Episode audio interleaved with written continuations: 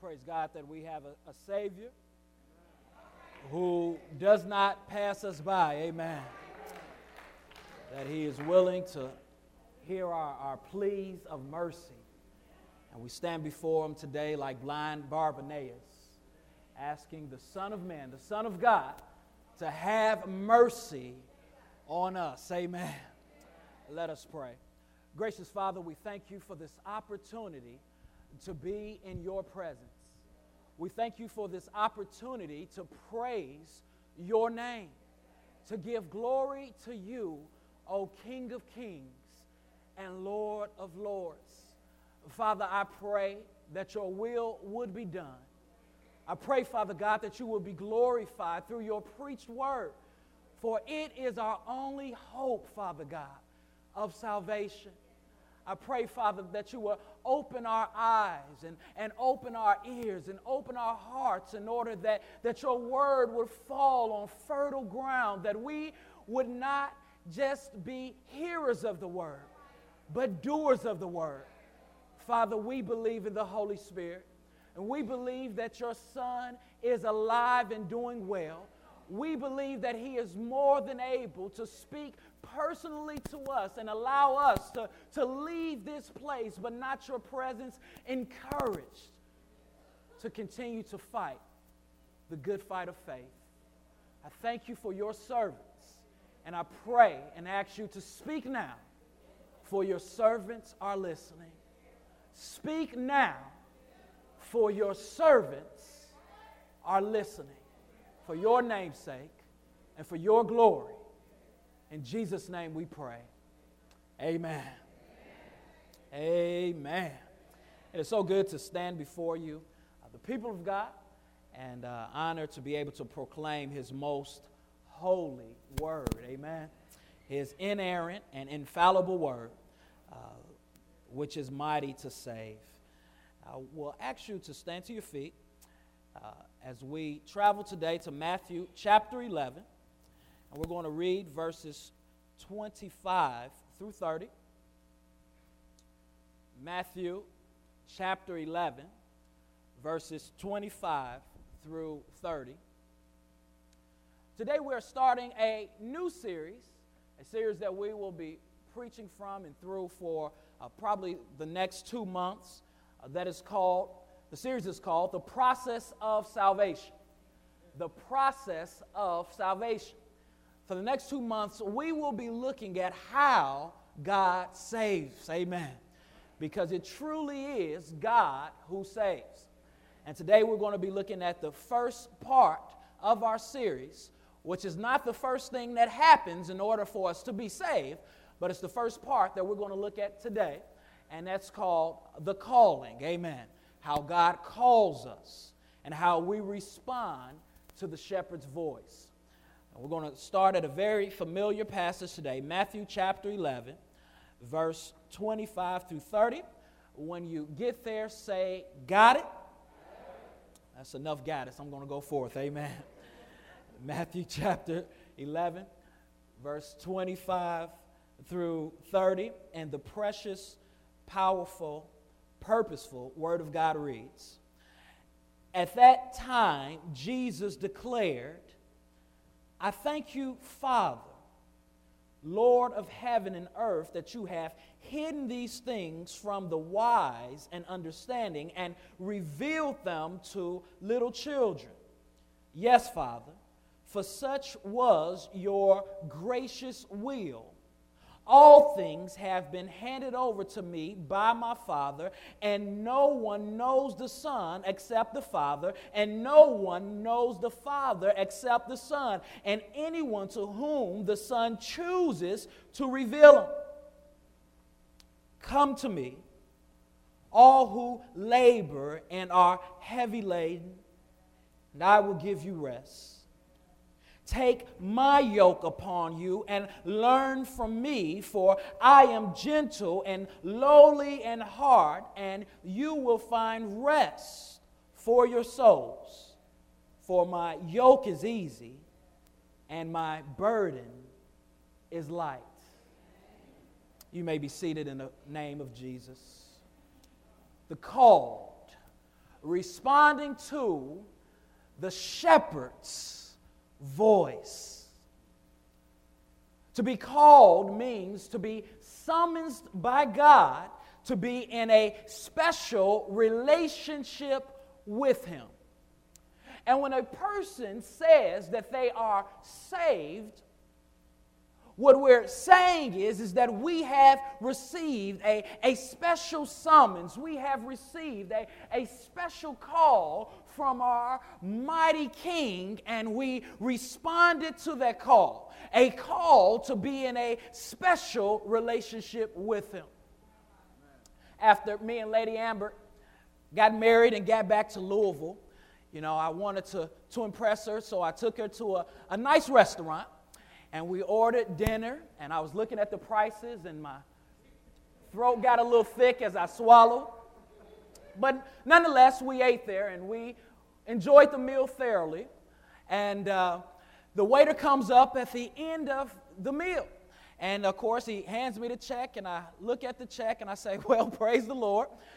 And uh, I go into my pocket and get my debit card out, and I put it in the, the holder and, and give it back to the waiter. And the waiter looks and he says, Sir, we, do, we don't take Visa. Uh, we don't take mas- MasterCard. We don't take plastic. The only thing we take is cash. Well, I said, Praise the Lord. Amen. And he looked at me and he said, But there is an ATM at the beginning of the restaurant, when you first come in, there's an ATM, and you can go and get cash out of the ATM in order to, to pay for your meal.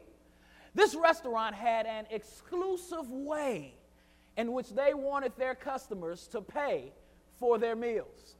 They weren't accepting checks, credit card, debit, debit card, Visa, or MasterCard. None of that was acceptable. The only thing that was acceptable was paper cash. And here we see Jesus after he gives woes unto some unrepentant cities, we see him giving a call. And the call says, Come unto me. Jesus gives a specific call.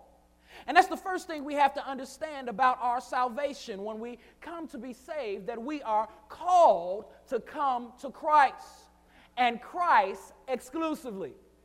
We are not called to come to Christ and Buddha. We are not called to come to Christ and Muhammad. We are not called to come to Christ and something else. Christ looks and he says, Come unto me.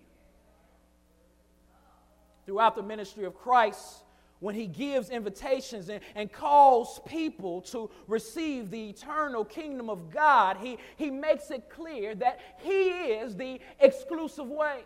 He is the only one who will satisfy the Father. Often he, he calls out and he lets people know this. He, he called out in John chapter 6, verse 35. He says, I am the bread of life. He doesn't say, I am a, a piece of bread. He doesn't say, I am a, a type of bread. He doesn't say, I am a, a part of bread. He says, I am the bread of life, and whoever comes to me shall not hunger, and whoever believes in me shall not thirst. It's an exclusive call to come to Christ and Christ alone. Says, I am the door of the sheep. If, if anyone enters by me, he will be saved. He didn't say, I am a door. He didn't say, I am a type of door. He said, I am the door. He says, I am the light of the world. Whoever follows me will not walk in darkness, but will have the light of life. I am the way, the truth, and the life.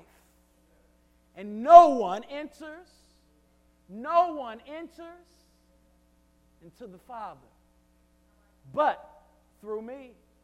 So, the call that we receive uh, uh, uh, uh, to, to be saved, the call that we hear is an exclusive call. This, this call that we receive is a, a call to no longer be malnourished. It's a call to no longer be out of the shepherd's gate and under the torture of wolves. It's a call to no longer walk and, and grope in darkness. It's a call to no longer live a lie. It's a call to no longer be zombies, spiritually dead people. It's a call to come to the one who created us, to come to the one who has purpose and power, to come to the one who has life. It's a call to be children of light. It's a call to be sons and, and heirs of the kingdom of God. It's a, it's a call to be made new. Come, Jesus says, come unto me. Come unto me. Acts chapter 4, verses 11 through 12, we see Peter and John preaching the gospel basically to, to, to, to unbelievers, to, to a council. And they, and they say these words as they stood before them. They said, Jesus is the stone that you, that was rejected by you, the builders, which has become the cornerstone. And there is salvation in no one else. For there is no other name under heaven given among men by which we must be saved. And today we stay in a society that rejects this message. We say we live in a society that, that wants all religions to, to coexist. That, that says it doesn't matter how you get to God as long as you have faith in God. We, we stay in a society that is open to, to pluralism, they, that, that's not exclusive, that says, yeah, you can be a, a Baptist and, and still believe in, in Muhammad and, and Buddha. I was at Java just Friday and I was blessed to be able to engage in a person with, with a person and share my faith to him. And, and he was, was so happy and, and open to have a conversation about religion with me, but, but he told me that, that he didn't believe in, in a specific way to God. And he told me that he goes to church with his wife, and his wife is the same way. He says that sometimes we go to the, to the temple, and sometimes we go to the mosque, and, and sometimes we go to the, the Baptist church, and we feel that as long as we're going somewhere to hear about this higher being, then we're okay. And college students, when we're in those religion classes, they're going to try to tell you that all religions are, are beautiful and it doesn't matter what religion you, you come to as long as you have some type of faith. And even if you don't have some type of faith, it's okay because God is merciful. But Jesus makes an exclusive call. And the second thing we want to understand about the call is not only is it to, to a specific person, not only is it to Christ, but, but the second thing we want to understand is that there is a general call to everyone. This call is to everyone. He says, Come to me, all you who are who labor and are heavy laden. When Jesus stands and he calls, he says, Come unto me, and then he says, All. This is not exclusive to any type of, of person. He's saying, No matter what ethnicity you are, whether you're African American, whether you're Caucasian, whether you're Asian, no matter what type of ethnicity you are, you can come. No matter what gender you are, you can come.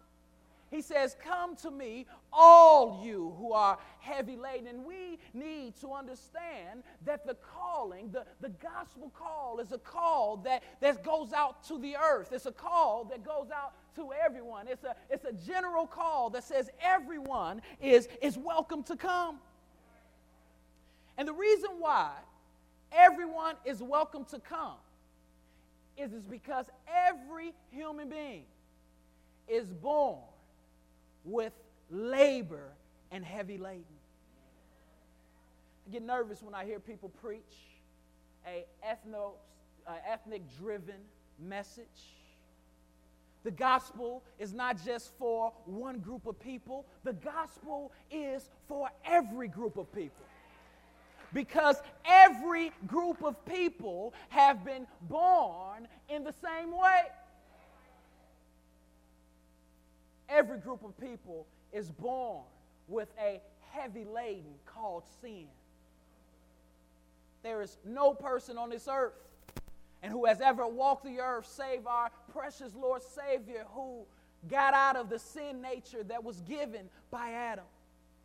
We all are born sinners because of our, our, our parents and our parents' parents and our, our first parent, which is Adam and Eve. We all are, are plagued with a, a sin nature. So when Jesus stands and, and makes this general call, he, he calls out and he says, Come unto me, all you who are heavy, who labor and who are heavy laden. Every single person. Because every single person is a sinner. That precious child that you hold, that's one or two years old, is born a sinner. Job said these words in Job chapter 14, verse 4. He says, Who can bring a clean thing out of an unclean? He says, There is not one. There is not one who can bring a, a clean thing out of an unclean thing. David said, Behold, I was brought forth in iniquity, and in sin did my mother conceive me. The call of the gospel is a, is a call to all to come, to, to come and lay down their burdens, lay down and, and find rest in Christ because sin is burdensome. You don't hear me? Sin is hard work. Sin is tiring. Sin is exhausting. Because we were not created to find pleasure in anything else other than God. And when we seek pleasure in non eternal things, we insult an eternal God, and it's hard work. It's hard work. It's hard work. So Jesus stands and he says, Come unto me. Come unto me. Revelations 21 17, we see this open call. As the Bible says, the Spirit and the bride say, Come. And let the one who hears come. And let the one who is thirsty come. And let the one who desires take the water of life without price. Come unto me, all you who labor and who are heavy laden, I will give you rest. That is the message of the gospel. That is the message of what we believe. When we received Christ, we, we came to, to Christ to find rest from our sin. It says, Take my yoke upon you and learn from me. A yoke bound oxes, oxens together. And the oxens, because they had a, a, yoke around their neck, they would be yoked up with a, another oxen, and, and they would have to, to carry the materials that, that their master had them carrying. But, but a yoke, if, if, a, if an ox was, was connected to another ox and had a yoke, the, the, the burden of what it was carrying was not as heavy as if it was carrying it by itself. And Jesus is saying, Come unto me, yoke up with me. Yoke up with me. And, and I, will, I will make the, the burden of sin and the, the burden, of, burden of life easier. I remember when I was a young boy, I would see my father moving stuff around the house. And he would move furniture, you know. I remember once he was moving the, the, this king size bed, the mattress, and he picked it up and flopped it and put it against the wall. And, and I remember looking at him saying, Man, that is huge. My father is so strong. So I, I remember when, the, the, when he was flipping the bed and putting it back, the mattress, and putting it back on the bed, that I asked him to help. And he said, Yeah, come, come and help. And I, I helped him, and I just picked up the edge and was struggling just to pick up the edge. And he put the mattress back on the, on the bed, on the springs. and I felt like I had did something like I was strong. But we all know, in actuality, what, what was happening. We all know what was really happening. My father had the weight of the burden on him. And he allowed me to carry as much as I could carry, but, but the whole time he was carrying it. When we come to Christ, yes, we have burdens. Yes, we have trials. Yes, we have tribulations, but we have one who is mighty and one who is strong and one who is able to carry the burden. He says, Take my yoke. And he says, Learn of me. Become a disciple of me. Watch the way that I move and, and read about the way that I, I live and, and take it upon you. Because it is what you were created to do, it is what we were created to do. Created to be in fellowship with God, to, to walk with God. Third point about the call is that mankind, human beings, we will always reject the general call if left to ourselves because we cannot save ourselves. The first point is, is that Christ makes a call to himself for us to come to himself. The second point is that there is a, a general call to everyone to come. The third point is, that everyone will reject the call if left to themselves. And we testify of this all the time. When we talk about our salvation and our experiencing salvation, we, we say, God saved me and then we fill in the blank. We say, God saved me because I was a thief. God saved me from theft. He, he saved me from racism. He saved me from hatred. He, he saved me. I was a, a drunk. He saved me. I was on, on drugs. We are saying that we recognize that we could not have saved ourselves. That only God can save us. And the Bible teaches us that, that every part of us is affected by our sin. That sin's stronghold is, is so strong that it affects every part of us. It's what we call total depravity that because of our sin, we are unable to save ourselves. We are unable to think rationally uh, by ourselves. We are unable to reason with the gospel and accept it by ourselves. We are slaves of sin. We are in bondage to our sin. We are slaves of the flesh, walking in carnality. Every human being, if left to themselves would reject the gospel. The Bible says that there is no one who is righteous. No, not one.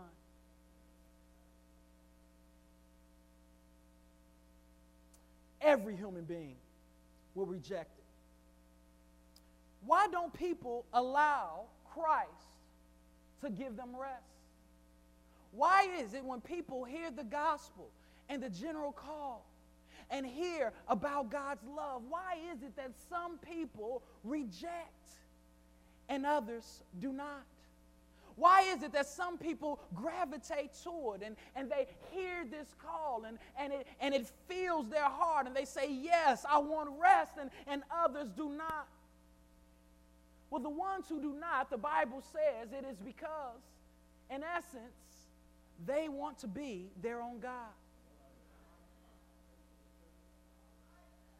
The call of the gospel is a call to be under the lordship of Jesus Christ. It is a call to submit to Christ and to allow Christ to be the center of our life and to be our life. And those who reject the gospel, are those who are saying, No, I want to be my own God. We see this in the Garden of Eden with Adam and Eve. As Satan, that, that snake, as he is tempting Eve, we see that, that the, the way that he gets into Eve's heart is by tempting her to be just like God. If we be honest about it, when we were in the world, that's what we were saying. I want to do it my way. I don't want to come to church. I don't want to hear about a God who gave rules to Israel. I don't like rules. I want to make my own rules. But other people reject the gospel because they are in a situation in which their, their sin is their God. Not only do they want to be their own God, but they are just in love with the sin that they are in. So therefore, they continue to suppress the truth, Romans 1 says. They claim to be wise, but in claiming to be wise, they become fools. And what they do is they justify their actions. They justify their actions sometimes with intellect. Go to someone and you tell them, listen, God is calling you to Him. He, he's calling you to rest, and, and the gospel is calling you to lay down your burdens and, and your sins. And, and then they give this long intellectual argument with why they don't believe the word, the Bible to be the Word of God, and why they don't believe in Christ. The book of Romans says that they are suppressing the truth, that God has revealed to them the truth in their, uh, in their hearts. But they suppress it and they justify it and they come up with a, a whole bunch of intellectual arguments in order that they can remain in what they love. And what they love. And that's burdensome. That's burdensome. We see this with the rich young ruler. Jesus is giving a, a, general call, and he, he, he tells the, the young ruler comes to Christ and is interested to, to be his disciple. And, and Jesus then dialogues with him in conversation. The rich young ruler, he says, You know what? I've kept the law, I've done all that the law requires. And Jesus looks at him and says, Cool, well, go and sell everything that you have and follow me. The rich young ruler in his heart knows that Jesus is the way. He knows that Jesus is the truth. He's looking at a man who has never sinned, whose voice is, is beckoning him to come, and he says, No, I'm okay. He turns his back on Christ because he loves money more than Christ. And I'm pretty sure that as he walked away from Christ, that he justified his actions with some reasonable logic. We see the same thing with Paul before Agrippa. And Paul is preaching the gospel in chains, and he's letting Agrippa know about his Savior in Christ and what Christ came to do. And Agrippa feels a little tingle in his heart and hears the word, and he looks and, and probably leans back and says, Paul, man, you're good. You're good. If you had kept preaching, if you had kept talking, you probably would have won me. What is Agrippa doing? He's suppressing the truth. He's suppressing that, that general revelation, that general call to come and to, to know God. But that's not just the rich young ruler. That's just not King Agrippa. That's everyone who rejects the gospel. And if we be honest with ourselves, if I'm honest with myself, that was me. Very few people in this church came to Christ the first time they heard the gospel. Very few people came to Christ the first time they heard Jesus preach. We have a picture of salvation that is in error, that's wrong. And this picture of salvation says that, that when we heard the gospel that or or or that we uh, ran to God because we recognized our sinfulness on our own power. It's, this, it's a picture of a, of a child, a sick child.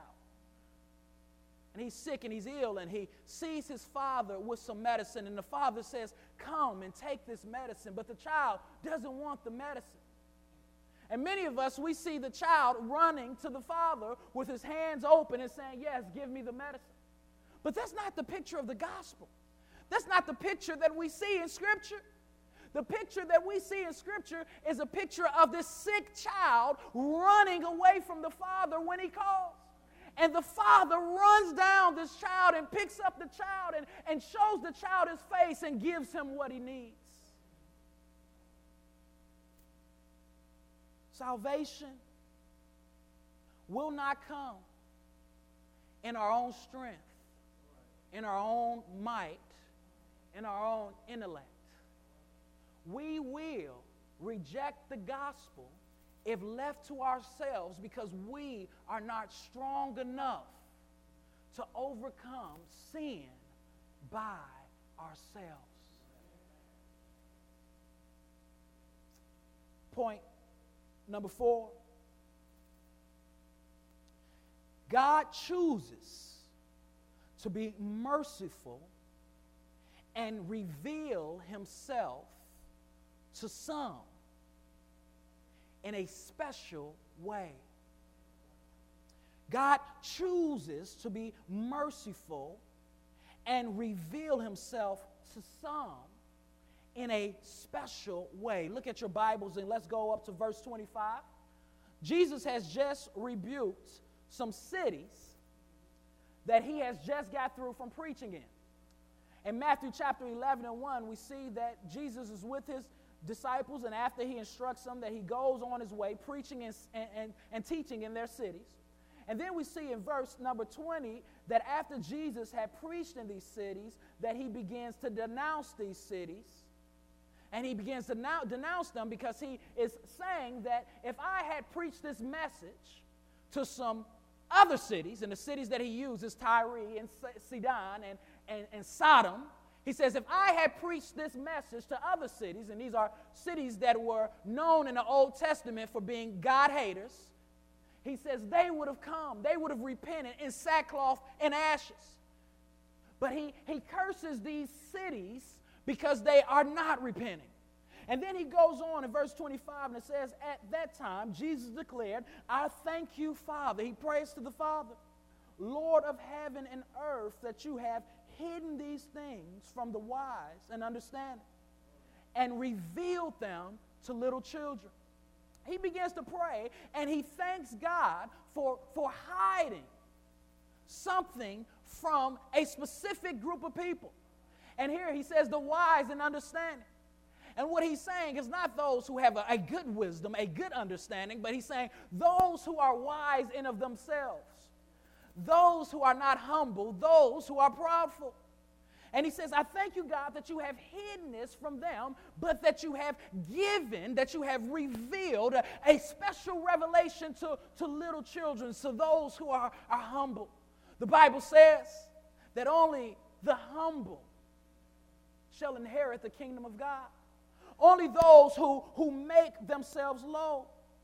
Verse 26 says, Yes, Father for such was your gracious will, such was your will to, to hide a call from a specific people and allow another specific people to have that call. All things have been handed over to me by my Father, and no one knows the Son except the Father. And no one knows the Father except the Son. And anyone to whom the Son chooses to reveal himself. So Christ makes a call for, to, for, for, for all to come to him. And when, they, when we hear this call, we reject this call in our own power and in our own might. But God chooses to be gracious to a specific group of people despite their sin and rejection. And this is called the effective call. The effective call. God gives a general call to all to come. But within that general call, there's what's called an effective call. An effective call is the powerful act of God the Father speaking through human proclamation of the gospel in which he summons people to himself in such a way that they respond in faith. So God gives a, a general call for all to come. And because of the, and some within that crowd has a, a hard heart, like, like Pharaoh in Egypt, but there's others who are responsive to the gospel because God chooses to be merciful on their behalf. God hates sin.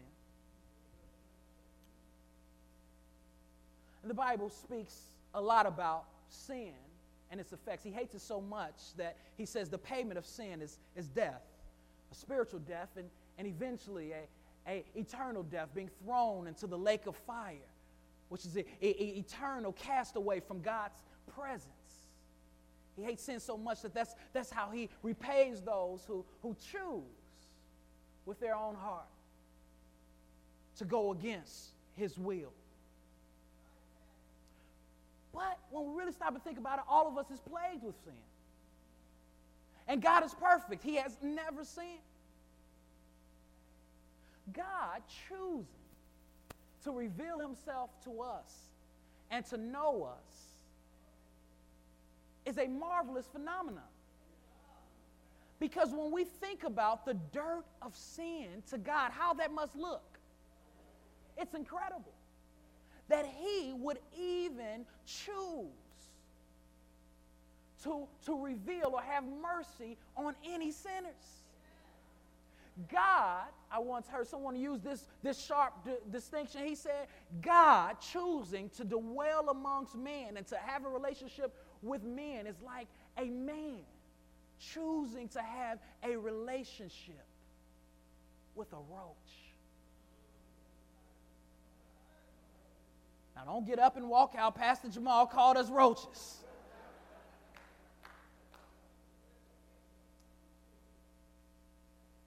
But when we think about our sinfulness, when we think about how much we sin just in one day, and how God, throughout the eons of eternity, has never sinned, there is a big depiction and it is amazing that God would choose to intervene and have a relationship with anybody who is as dirty as us. The Bible says that our works, that our righteousness stand before a holy and awesome God, a filthy rag. But he chooses to be effectual to some. We see this in the Old Testament, Deuteronomy chapter 7. God choosing. And we know that we're all in the same boat, so God is not choosing based upon some good or some merit that we have. Deuteronomy chapter 7, verse 6.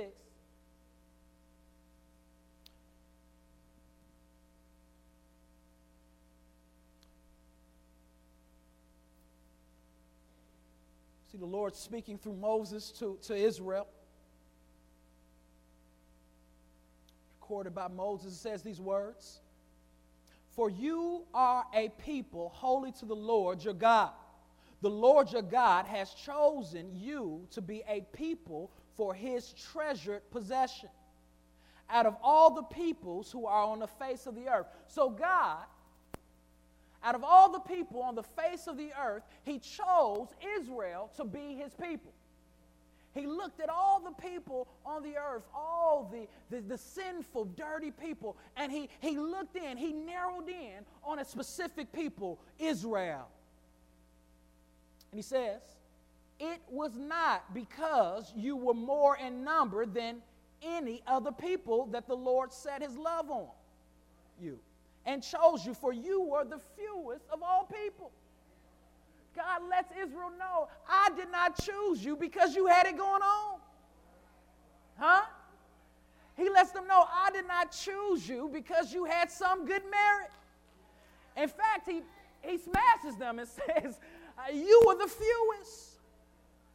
And, and when God gives us a, a call, when we respond to the gospel call, it is God being gracious and merciful to us. The fact that you can see, the fact that you are here today, the fact that you love God, it is not a result of something that you and I did. It is a result of a sovereign and holy God choosing and electing before the foundations of the earth to allow us to respond to his call. As a king summons someone to come in his kingdom, so has God summoned us to come.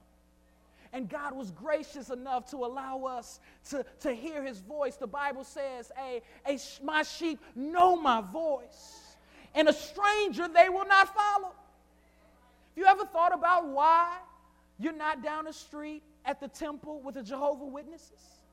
Have you ever thought about why you're still not in a, in a, a crack house selling or taking? Have you ever wondered why you're still not a habitual liar and manipulator? Have you ever wondered why you're not in jail like your homeboys back in Chicago? Have you ever wondered why you are putting your faith and trust in Christ, it's not because we ran to him openly and willingly and said, This is what I want. It's because he chased us down in that crack house. He chased us down in Chicago. He chased us down and he said, I'm going to use you for my glory. Despite your sin, despite your manipulation, Despite your heartache, despite your, play, your pain, I have a plan for you. Despite your merits, He didn't choose us because we are so smart. He didn't choose us. If, if that's the case, He would have saved every brain surgeon. No, God takes the foolish things of the world to confound the wise. We weren't won by an argument. We weren't won over to Christ by apologetics. Very few people come to Christ because someone gave a rational reason of why they should come. Very few people sit at a coffee shop with another person and say, These are all my objections to why I'm not a Christian and I want you to, to give me a logical and rational reason for why I should become a Christian. No, we were called one day, probably from the most simplest thing, from someone saying, For God so loved the world we weren't called because someone had a convincing presentation. We were called because God was doing something in our heart, just as He called Paul of Tarshish on that road of Damascus when Paul was going against God. He was kicking God. The Bible says that Paul saw a light, and Paul at the time was Saul, and he says, Saul, Saul, why are you persecuting me? Why are you kicking against me? One day God allowed us to hear a call after rejecting the gospel over and over. And he said, Jamal, Jamal, why, why, Jamal, Jamal, Minister Maceo, why? Minister Roland, why? Why are you rejecting me? And he showed us his love and allowed light to come into our hearts. It was not because of us, it was because of him, because he has a, a plan. And he graciously allows us to be a part of that plan. The Bible says we all were like sheep headed to a slaughter. Have you ever seen on TV or on YouTube a slaughterhouse? I don't want to make Peter upset right now. Amen. You see how they do chickens, and chickens are, are lined up and they are, they are murdered and, or killed. Amen. Let's use killed one by one and, and taken through a machine and treated this way and, and packaged. The Bible says that sin had us like that. We were all headed towards the slaughter. We was, we was all headed towards death, but, but God being rich in mercy, he chose to, to intervene and he said, come here with me. I'm going to use you for my glory.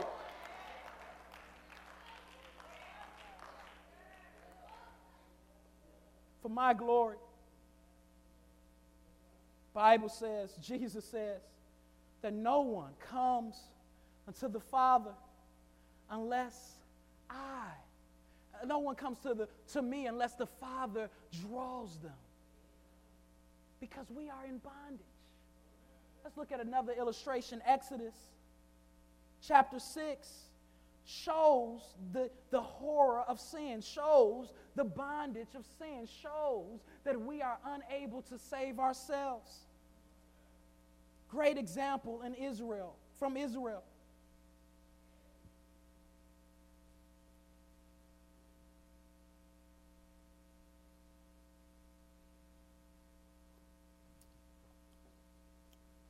He says, But the Lord, verse 1, but the Lord said to Moses, Now you shall see what I will do to Pharaoh, for with a strong hand he will send them out, and with a strong hand he will drive them out of this land.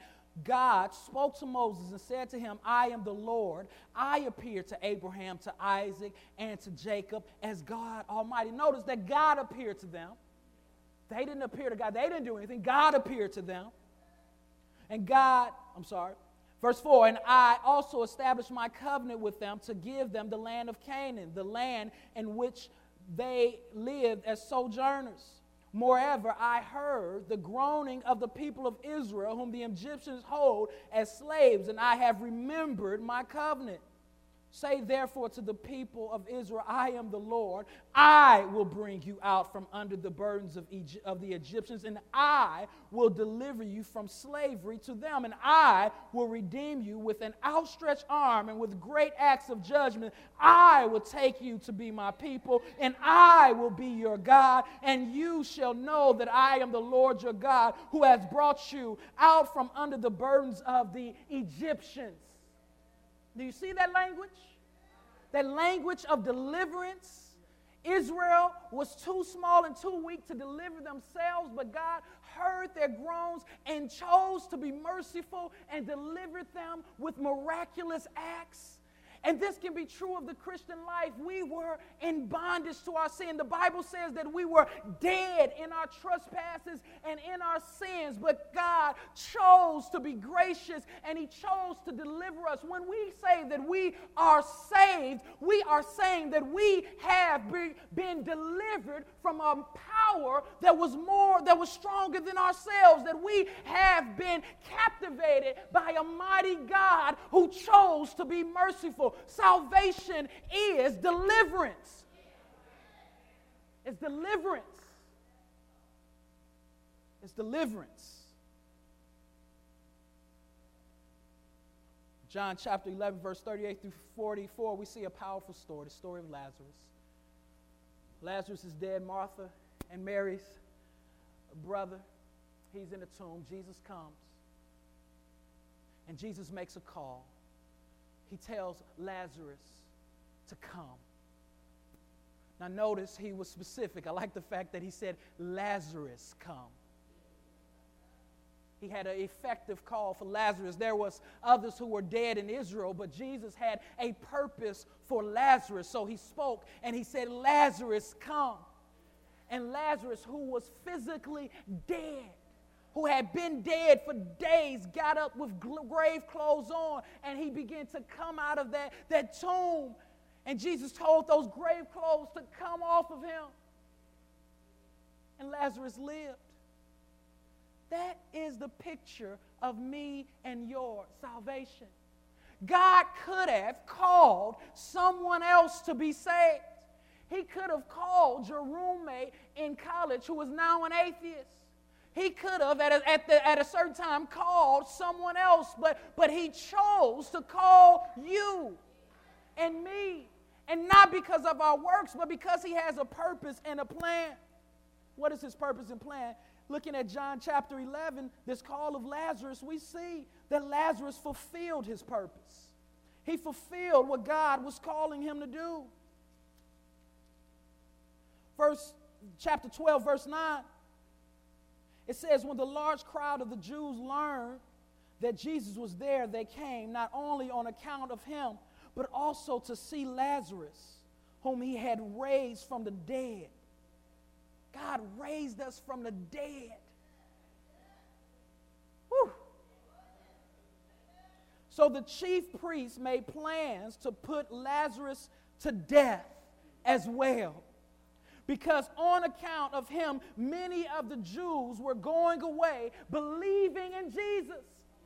God, Jesus, called Lazarus specifically out that grave at that specific time in order that Lazarus would come forth. And when Lazarus came forth, he fulfilled his purpose. What was his purpose? His purpose was to go around and tell everybody else what Jesus has did. And that is the purpose that God has called you and me. He didn't call us just to come to Sunday morning worship and be comfortable and look cute. He didn't call us just to learn all that we can in order that we can sound intelligent. He didn't call us in order that we can hold our heads up high at other people and say, oh, I don't do that. No, no. He called us for the purpose of being a megaphone to, about for him for the purpose of telling other people but you are a chosen race a royal priesthood a holy nation a people for his own possessions that you may proclaim the excellencies of Him who called you out of darkness and into His marvelous life. Once you were not a people, but now you are God's people. Once you had not received mercy, but now you have received mercy. And our job as the called is to lose our mind and tell other people about the call. Our job as God's people is to go and be reckless for God and let them know come unto Christ all you who labor and who are heavy laden, and he will give you rest. Come, come and know this gentle Savior. Come and know this King and mighty warrior. Come and know the one who died on Calvary's Golgotha's hill. Come and have life and stop living as a zombie, being pushed to and fro by the ways of the world. Come and have peace and please God. But how will those who don't know Christ come unless those who know Christ tell them about Christ? God has called us to call others. He called us out of darkness to be lights and let our light so shine. How will they call upon the name of the Lord unless they hear? And how will they hear unless the preachers, preachers preach? God is still making the same call coming to me. Christ is in heaven making this call, come unto me. But this call is coming through the church. We are his mouthpiece we proclaim His word to this community in order that those whom He has chose, in order that they may come to the light. Let us pray. Father, we thank you for our calling. We thank you, Father God, that you didn't just leave us with a general call, but you, you gave us an effectual, a, a effective call, that you called us like you did Lazarus from, from physical death. You called us spiritually and, and said, Come unto me. And, and Lord, we thank you that you allowed us to come. We recognize that it was not our might, it was not our strength, it was not our heritage, it was not our intellect that allowed us to come. But like Lydia in that book of Acts, Father God, we know that you softened our heart and allowed us to see the truth. Father, we praise you for that. Give us the courage to live courageous. In Jesus' name we pray. Amen.